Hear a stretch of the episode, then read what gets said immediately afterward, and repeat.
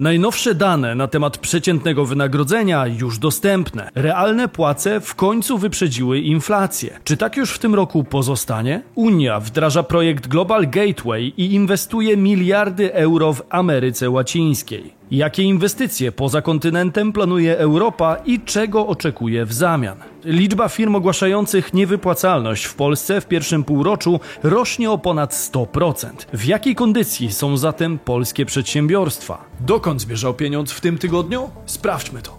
Bizweek. Cotygodniowy przegląd świata biznesu i finansów. Cześć, tutaj Damian Olszewski i witam Was serdecznie w programie Praktycznie o Pieniądzach i informacyjnej serii Bizweek, gdzie co tydzień otrzymujecie dawkę najważniejszych informacji ze świata biznesu i finansów. Dlatego warto na początku subskrybować kanał, aby być na bieżąco z tym, co dzieje się w naszych portfelach. Bo jak zwykle działo się sporo. Stałych widzów poproszę o niewielki kredyt zaufania w postaci łapki w górę, aby nakarmić algorytm. Czas to pieniądz, więc zaczynajmy. Przeciętne wynagrodzenie rośnie szybciej niż inflacja. Przeciętne miesięczne wynagrodzenie w sektorze przedsiębiorstw w Polsce w czerwcu bieżącego roku wyniosło 7335 zł i 20 groszy brutto. Podał Główny Urząd Statystyczny. To kwota o 11,9% wyższa niż rok temu. W czerwcu doszło więc do sytuacji, której nie widzieliśmy w naszym kraju od niemal roku. Poziom inflacji w czerwcu wyniósł 11,5%. Zatem wzrost wynagrodzeń przegonił już inflację, czyli realna płaca rok do roku w końcu rośnie i ten stan powinien się utrzymać. Mamy to. Realne wynagrodzenia urosły po raz pierwszy od lipca 2022 roku, skomentowali na Twitterze analitycy PKO. Jednak mimo pozytywnego akcentu trzeba wspomnieć, że wzrost płac w czerwcu nieco nas zaskoczył, ponieważ był niższy od prognozowanego. Z kolei od sierpnia wzrost siły nabywczej płac w sektorze przedsiębiorstw powinien dla naszej gospodarki stać się normą. Analitycy Analitycy z BNP Paribas podzielają ten punkt widzenia. W swoim komentarzu zwrócili uwagę, że trend wzrostowy będzie kontynuowany,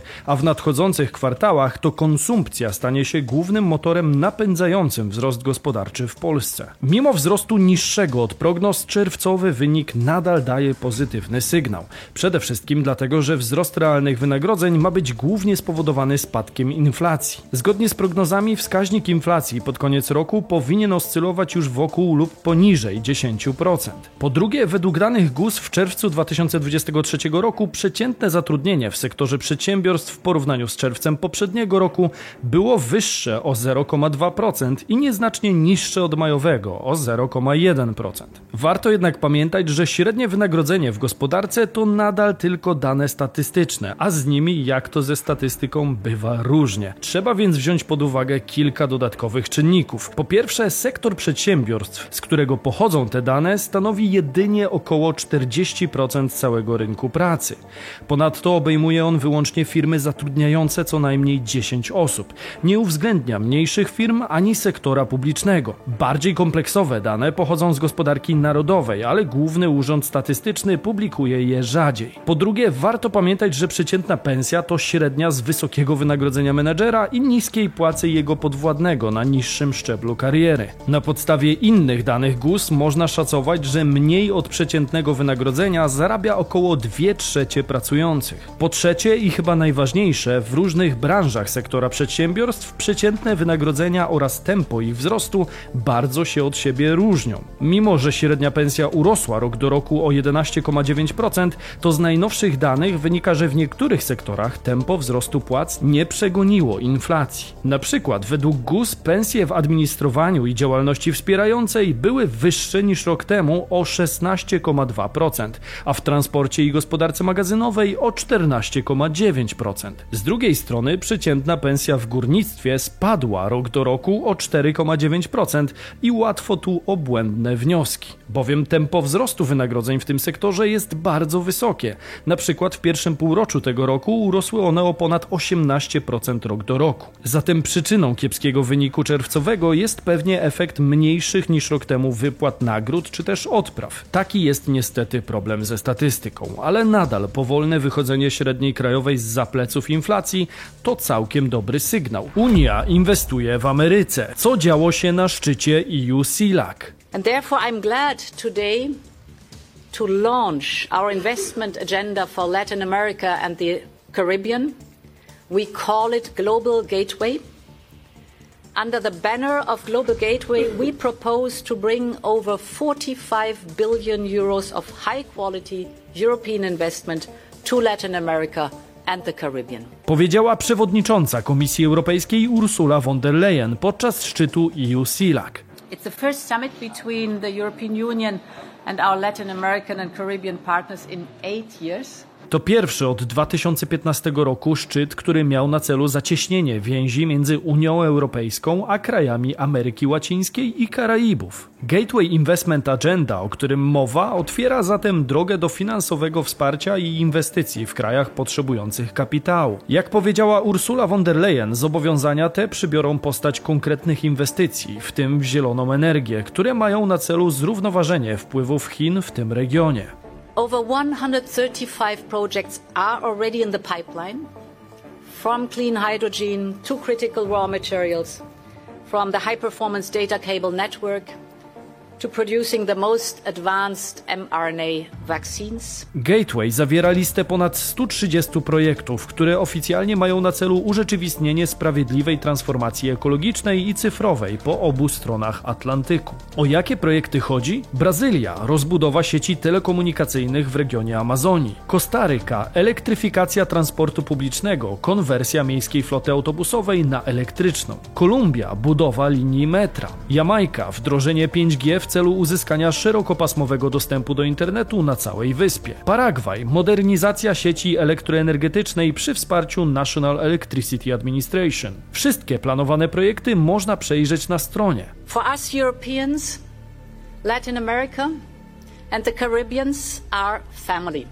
But most importantly, we believe in the same values.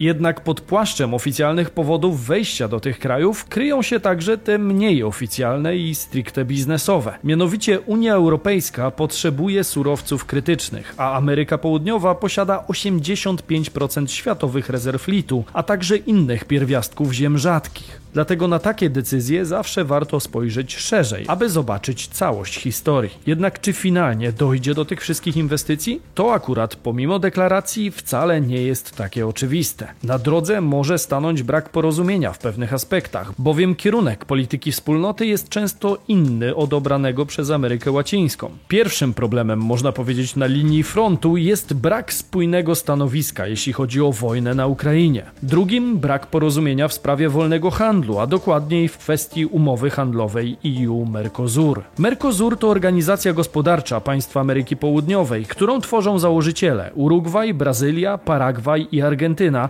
oraz państwa stowarzyszone Chile, Peru, Ekwador, Kolumbia, Gujana oraz Surinam. Negocjacje dotyczące wspólnej umowy handlowej trwają już ponad 20 lat. W 2019 roku wydawało się, że osiągnięto porozumienie, ale rzeczywistość okazała się zgoła inna. Unia Europejska finalnie nie ratyfikowała umowy o wolnym handlu z obaw o przyspieszenie wyniszczenia Amazonii. Podczas prezydentury Jaira Bolsonaro Brazylia zrezygnowała z przepisów mających na celu ochronę środowiska i pozbawiła swoją Agencję Ochrony Środowiska środków na egzekwowanie prawa. W 2021 roku rolnicy, drwale i górnicy ścinali i palili drzewa w amazońskim lesie deszczowym szybciej niż 15 lat wcześniej. Jednak jak podkreślała Ursula von der Leyen, jest nadzieja na poprawę sytuacji. Wszystko to jest w naszym zasięgu, jeśli umowa EU-Mercosur przekroczy linię mety i jesteśmy zobowiązani do jak najszybszego rozwiązania wszelkich pozostałych różnic. Chęć porozumienia wyraził również prezydent Brazylii, Lula da Silva. Wszyscy wiedzą, że Brazylia zrobi swoją część w kwestii klimatu. Zobowiązaliśmy się do zerowego wylesienia Amazonii do 2030 roku, powiedział da Silva. Poza tymi aspektami, takie działania mają na celu dywersyfikację łańcucha dostaw. Głównie chodzi o uniezależnienie się od dostaw z Chin, z którymi w przyszłości może być różnie. Nie chcemy powtarzać niektórych błędów z przeszłości, powiedziała Luisa Santos, zastępca szefa grupy lobbyingowej Business Europe.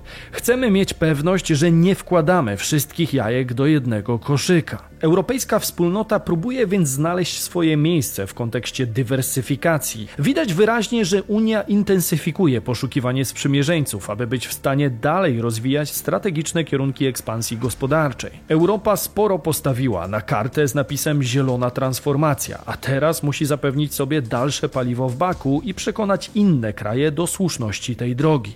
Jednak wydaje się, że czasy europejskiej ważności w wojnie pomiędzy mocarstwami powoli się kończą i nie wszystkie decyzje były trafne. Najważniejsze starcia o dominację najpewniej rozegrają się pomiędzy Azją i Ameryką, a Unii najprawdopodobniej przyjdzie zagrać jedynie drugoplanową rolę. Może chcielibyście zobaczyć odcinek, w którym opiszemy, dlaczego Europa przestała się liczyć w tym wyścigu. Jak zwykle odpowiedni hashtag w komentarzu pojawiający się wiele razy zagwarantuje nam osobny film na ten temat polskie firmy w coraz większych kłopotach finansowych. W pierwszym półroczu 2023 roku w Polsce niewypłacalność ogłosiło ponad 2,5 tysiąca firm. To prawie tyle samo, co przez cały ubiegły rok, gdy upadły 2752 przedsiębiorstwa. Dowiadujemy się z raportu niewypłacalności w Polsce w pierwszym półroczu 2023 stworzonego przez firmę Coface. Przez pierwsze 6 miesięcy tego roku liczba firm, które ogłosiły niewypłacalność wzrosła wzrosła dokładnie do 2528, co stanowi wzrost o 142% w porównaniu do pierwszego półrocza poprzedniego roku. W tych statystykach uwzględniono zarówno postępowania sądowe, jak i obwieszczenia pozasądowe. W ciągu tego okresu sądy wydały postanowienia o upadłości i restrukturyzacji dla 786 polskich firm. Dodatkowo Krajowy Rejestr Zadłużonych opublikował 1742 obwieszczenia o ustaleniu dnia układowego,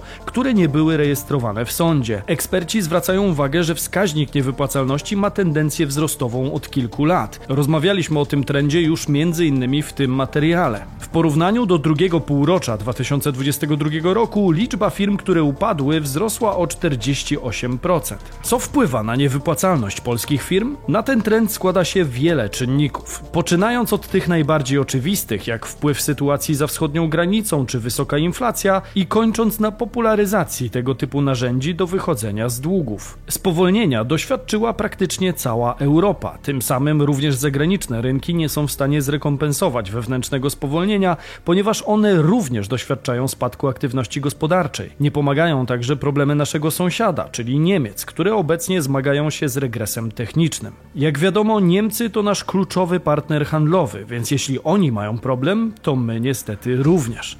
Nasze gospodarki splecione są nie tylko więzami Unii Europejskiej, ale także handlem bezpośrednim. Zatem jakie firmy najczęściej ogłaszają niewypłacalność? Największą grupą wśród firm, które zadeklarowały niewypłacalność, stanowią małe podmioty.